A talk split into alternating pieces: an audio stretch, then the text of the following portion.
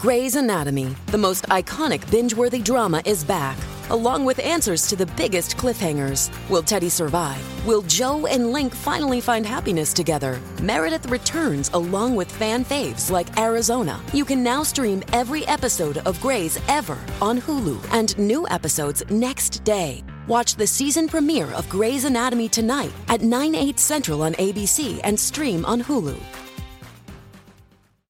Coming up after me, as is the case every weekday morning here on Talk Radio 77 WABC, is the great Brian Kilmeade.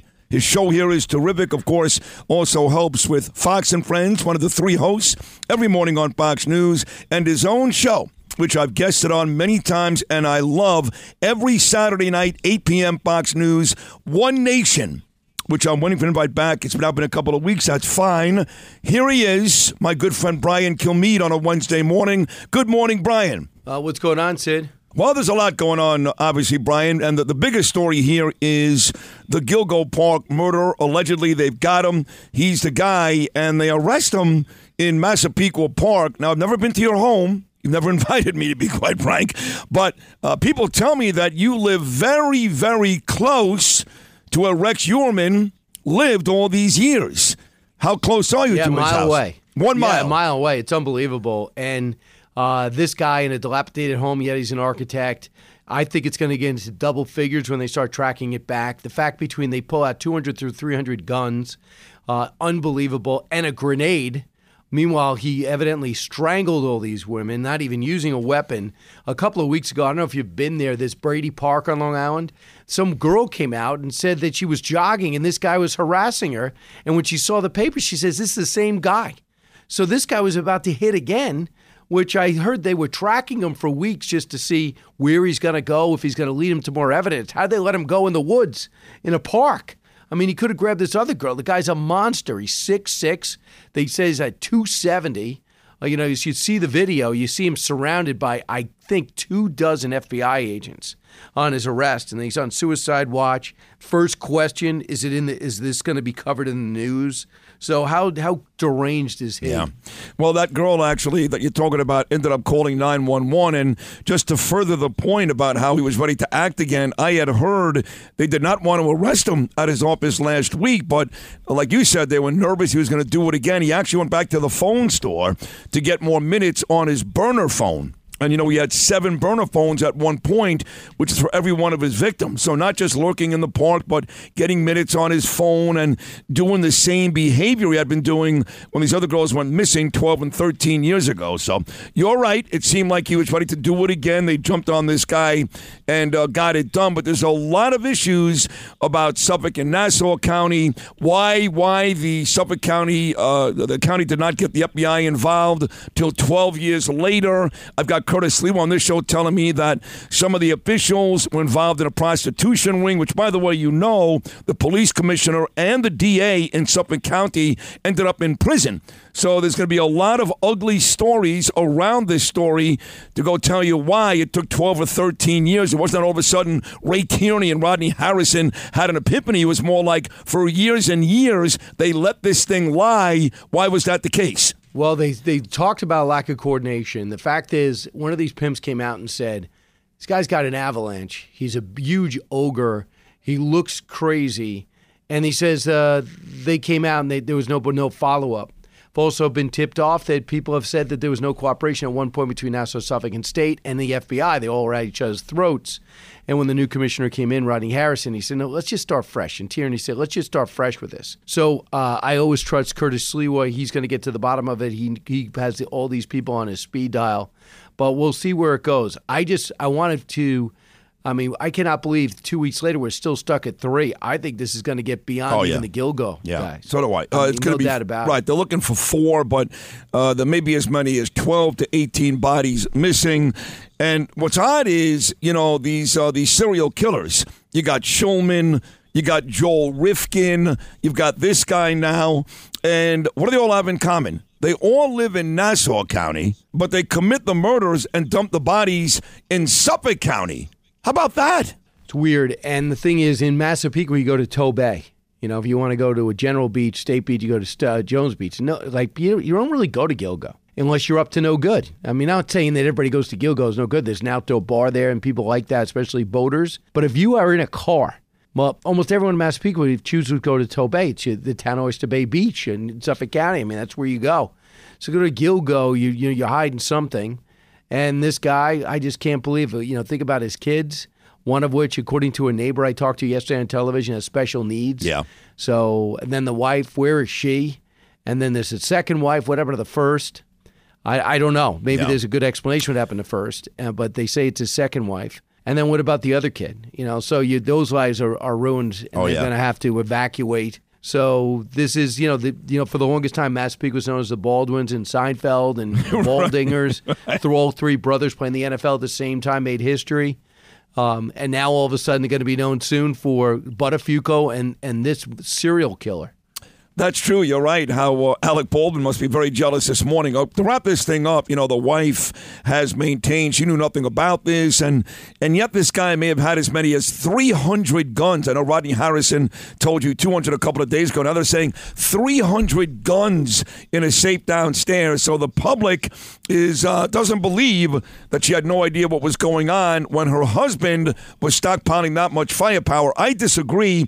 I think you can hide that stuff from the wife really anytime you want, but it does seem a bit suspicious, no? Yeah, I mean, my goodness, uh, I there's there's so much bizarre about this guy. I know people that sat next to him in homeroom in junior high school. He was weird then, but not many people say, "Well, probably possible serial killer." Meanwhile, he lives in a. One clue would be the house is a wreck, and he's an architect.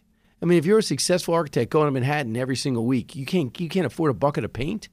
You you know you can't put up a you can't put up a, a piling. You can't fix a garage. I mean, how does that make any sense? You between the border, you could get people over there in two seconds. Hey, I'll design your house for free. Come over and uh, build up my house. Put a second floor on. I mean, that's what they do all the time in that business. So you just know this thing's going to grow. And I feel bad for the people in the neighborhood because they can't even walk out their front door. There's dozens of police crews.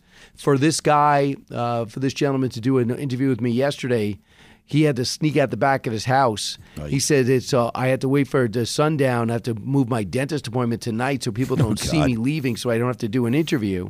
So they've totally making this like the Amityville Horror House, and as you uh, as you know, that is one town away from this, from Massapequa. Yep, that's right. Brian Kilmeade on after me, 10 o'clock every morning here at WABC, Fox and Friends, and his own show, One Nation, 8 p.m. Fox News on Saturday night. So, my friend and yours, really my friend, Donald J. Trump, about to be indicted for a third time, arrested for a third time. This one is January 6th. We knew they were all coming. We're waiting for Georgia as well.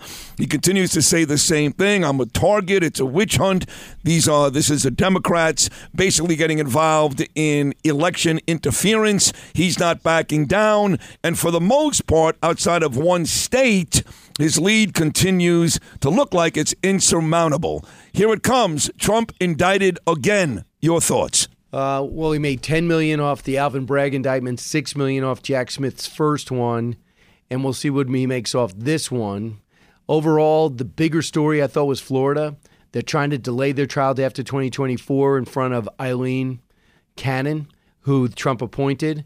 And initially, reports from the Wall Street Journal reporter in the courtroom said that they seem to be siding with the defense, saying, You've got to give me so many documents. We don't even have security clearance. I can't even look at them. So Jack Smith says, Let's just make it December.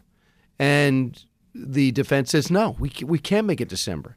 We, we, don't, we can't do it. We're not going to be ready. So we have another court case too in February, Alvin Bragg. So let's see if it gets close to the election. I think you got to punt it. But if they are going to try to do this next year, Trump turns around and says, "Hey, what about New Hampshire? What about Iowa?" And then the question is, should the judge care about that? And I think that election interference does matter. I mean, uh, you know, interfering on a, the front runner or the nominee would matter if this guy goes and gets the nomination. So that's going to be key. And the other the other story here on January sixth, as Ari Fleischer said yesterday, I thought brilliantly. He said, "Okay, he was upset with the election. He did not believe uh, he lost. So please arrest um, Hakeem Jeffries because she said Stacey Abrams really won Georgia and, and, Brian Kemp's illegitimate. We arrest Hillary Clinton. Hillary Clinton also says that if Donald Trump knows he's illegitimate. The Russians put him there. And all those objections that stood up when Joe Biden was vice president had to be gavelled down. Everybody had to he had to gavel down and just end it when they had the ceremonial, uh, you know, officially making the electoral victory for Donald Trump. So everyone was screaming then. So arrest them. So if it is just you don't like what Trump did and how he acted, but now you have to you're going to have to say that Trump scripted January 6th? Really? Does anyone believe he scripted January 6th? No, no rational person believes that, but the Democrats have convinced themselves that's the case. And talking about Biden, the IRS whistleblowers, as you guys have been promoting for days here, Brian, they're about to hit the uh, Capitol Hill today. The committee about to talk to those folks. And what are your thoughts? I keep asking everybody the same thing, whether it's Comer or Nancy Mace or Jim Jordan. Do you think eventually these folks are going to get Joe Biden, or do you think, as has been the case with most of these Democrats, a lot of smoke, a lot of fire, but nobody gets burnt? I think it's getting closer and closer to real. And I, I kind of laugh when people say, well, show me the crime. Excuse me. This is an investigation. He's not saying that he's got a conviction yet. But would you rather him just keep his mouth shut and say, I'll see you in six months?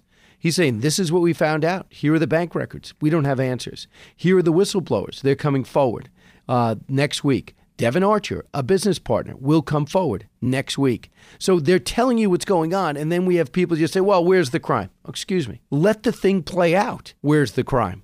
We are seeing a whistleblower, the second whistleblower, a Democrat, happens to be gay, came forward and backs Gary Shapley right away. And he says he's going to be testifying about that behind closed doors because he wants his identity kept secret. And then Devon Archer knows everything that's been doing, going on, knows about the big guy as much as Tony Bobulinski knows about all this stuff. So he's going to be coming forward next week. Is he going to take the fifth? Or is he going to jail looking to do less jail time? He is going to jail. I'm not sure exactly what he did, um, something about embezzlement, but he could honestly say, yeah, of course we knew that Joe Biden was getting money and then it's case it's case closed. You're going to see Devon Archer just says, and here it is. And I, I, just think that just watch this. It's not that complicated. A guy set up a bunch of shell companies to take money from other countries, and the only service they gave was Joe Biden's access to policy and people. That's the only that's the only asset the Bidens have. That's not complicated. So for undecideds and independents and moderates listening right now, don't get caught up. This is not hard like Whitewater and what is a land deal in Arkansas. And what, this is easy. It really is. All right, 60 seconds to go. You're a great, great host with the politics and the news, but you're also a terrific sports guy. And uh, the Giants are one day removed from not giving Saquon Barkley a long term deal. Now, I think he shows up week one against Dallas. I think he sits out all of training camp, doesn't play exhibition, but he's not going to forego $10 million. So I think week one he shows up against Dallas, but he certainly, it's a sour taste in his mouth about New York, the Giants, and the football organization. Do you think the Giants did the right thing or blew an opportunity? Well, look, the, the, it's not about the Giants being cheap. It's, it's where the money's going to be spent. You got this cap. So anyone who says the Giants don't want to spend money, that's it's not the Cincinnati Bengals. We know that. So the Giants want to spend money. They value the guy as a leader, but in this in this league, running backs don't have the value they used to. I still remember when Joe Morris held out and the whole city, the whole city was on pins How could you play without the number one running back in the league? And he came back and he got he missed training camp and he got hurt. They all get hurt when they come back. So I think Saquon for ten million dollars, I guess will play. But it's amazing to me how close they came to getting this deal done, and he held out. I mean, come on, this is about a million, a mil, between one and two million dollars, and some guaranteed money. Not to me, there's an obvious compromise there. I don't I don't know why it's worth it to hold out like this because this is the story. Every big name running back is still looking for a contract because with this pass oriented NFL that the NFL legislated in uh, into into the um, you know into action that running backs are not as valuable as they were when we were growing up. Remember, we always knew who had the rushing title, who had the all time mark. You know, O.J. Simpson goes to beat Jim Brown, and then Jim Brown um, and and Jim Brown well did it in 12 games. We used to have a debate about that. Does anyone even know who the rushing No, leader is no. every year now? No, listen, I got Walter Payton. I got guys who are getting a thousand yards rushing and receiving. Guys like Marshall Faulk and Roger Craig. Those days are over. You're right. Running backs, uh, seemingly a dime a dozen these days. And the reason why I went there is because baseball season, which we should be talking about as we uh, near August, is just about over in New York with the Mets 18 back and the Yankees losing every night. Listen, you're great. Uh, who's on One Nation coming up on Saturday night? Uh, we're uh, that's going to be very interesting because we're still we're still looking at uh, a bunch of guests uh, for Saturday, but we are going to look to have uh, Chris Rufo, who has the scandal which is uh, happening in our schools. Uh, that'll be for sure. We also uh, trying to get Jim Caviezel is going to be on the radio today. We're trying to get him for Saturday, and uh, Oh, he's in the new movie, producer. right? He's in Sound of Freedom. Yeah, and yeah, and then Yeah. we have also uh, the producer from uh, producer from the brand new movie Oppenheimer. Yes. So we're looking to get get him out there.